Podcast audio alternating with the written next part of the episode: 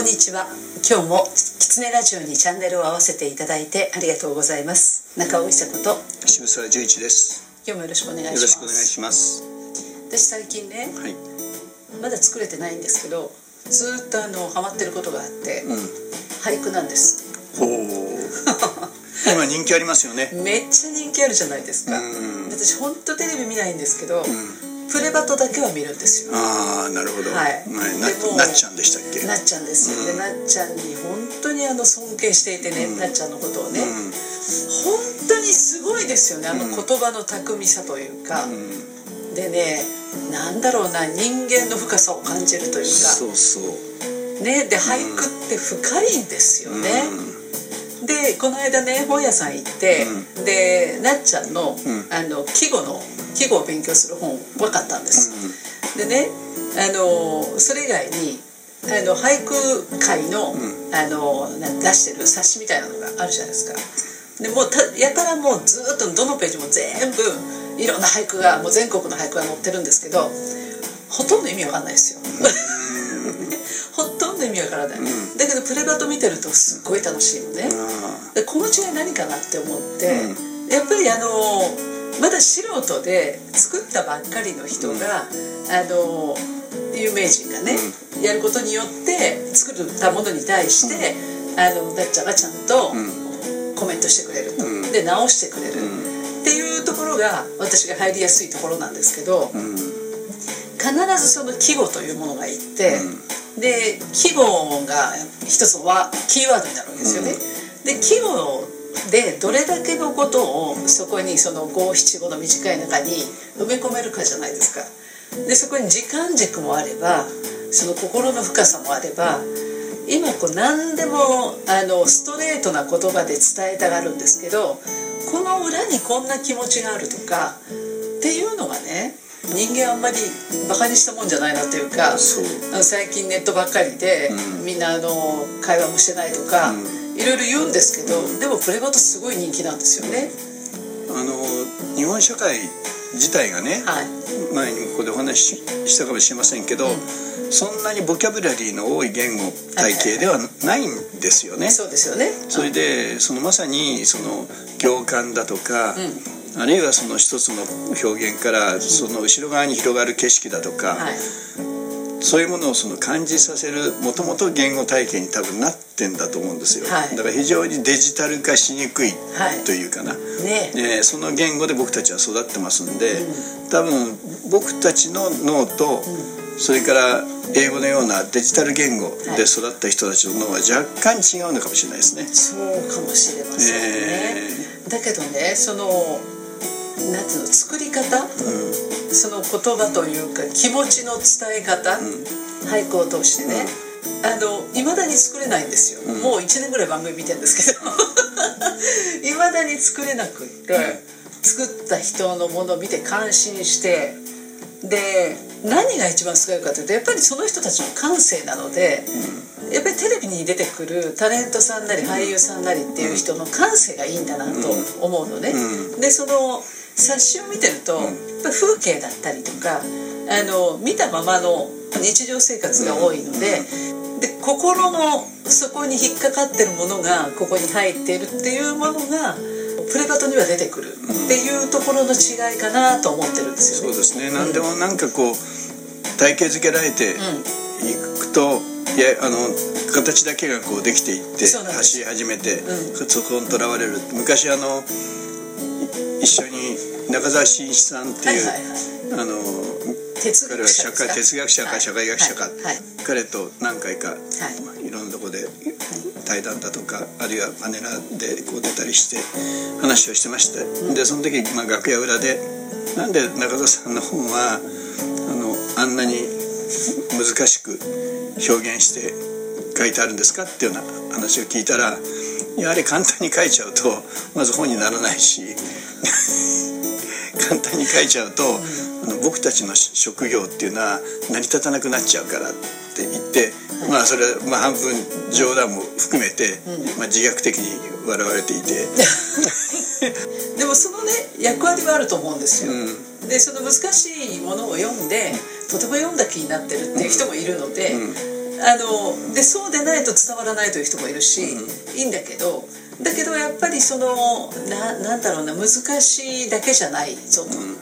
この奥にこんな気持ちが潜んでるぞとか、うん、こんなメッセージが入ってるぞっていうことの面白さというか、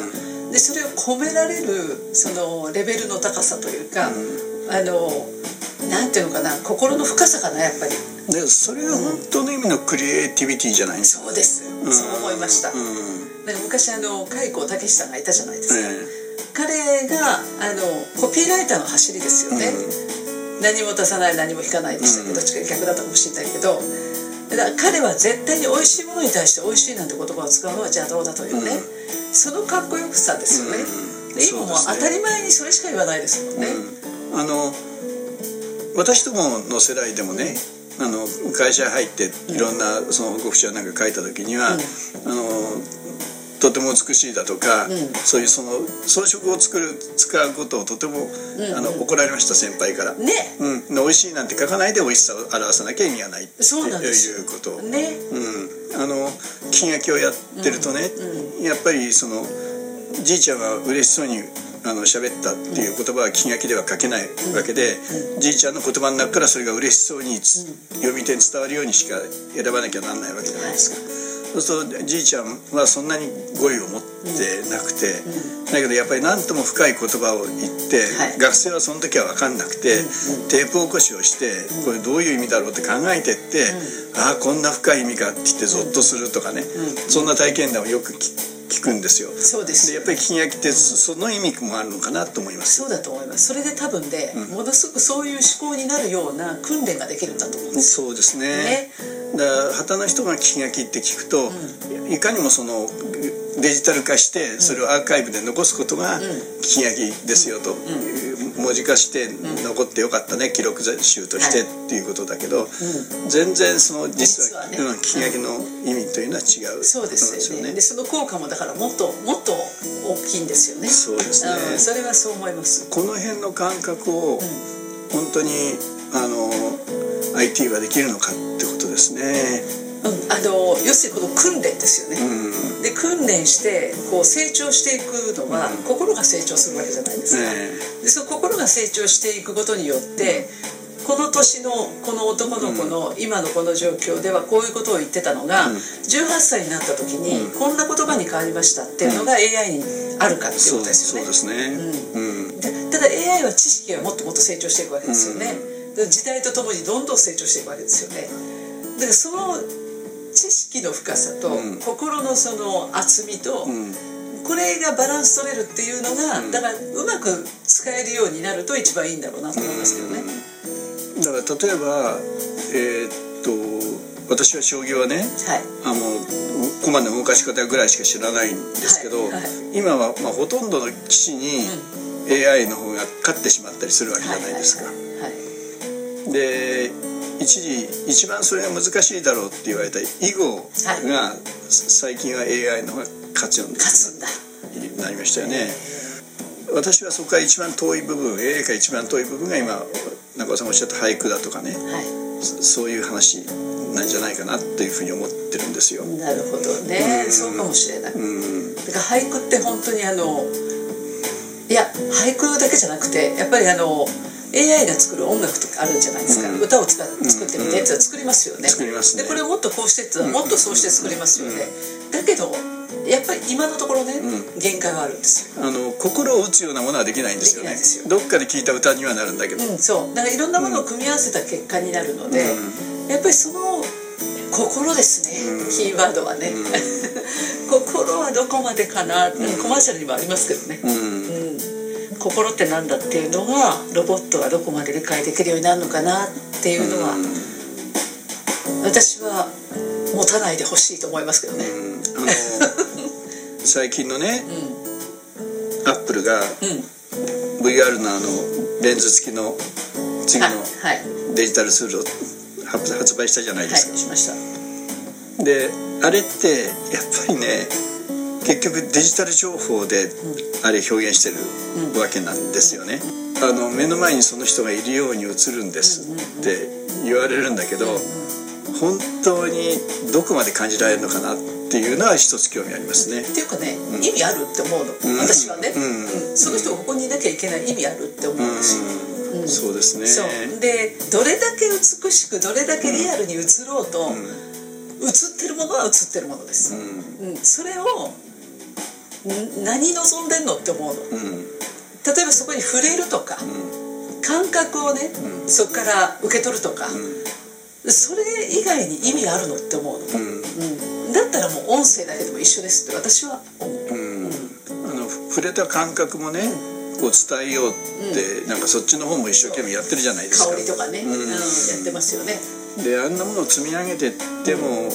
結局それは伝わるということとは違うんじゃないかなって気はしますね、結局それのゴールをみんな見てますかってことなんですよ、何をしたくてそれをやってんのかね、こんなもの見つけましただけでやってんだったらもうやめろですよね、で私は思うそうですね、おじいちゃんとおばあちゃんの会話になってきましたね。いや違う違う。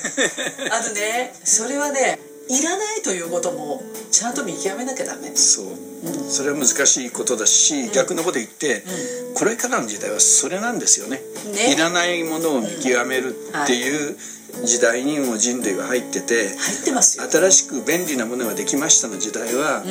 もうそれが、ね、それが地球を滅ぼしましたからね。いつまでやってんのと、あんたたち遅れてるよって私は言いたいな、そうですね。はい、はい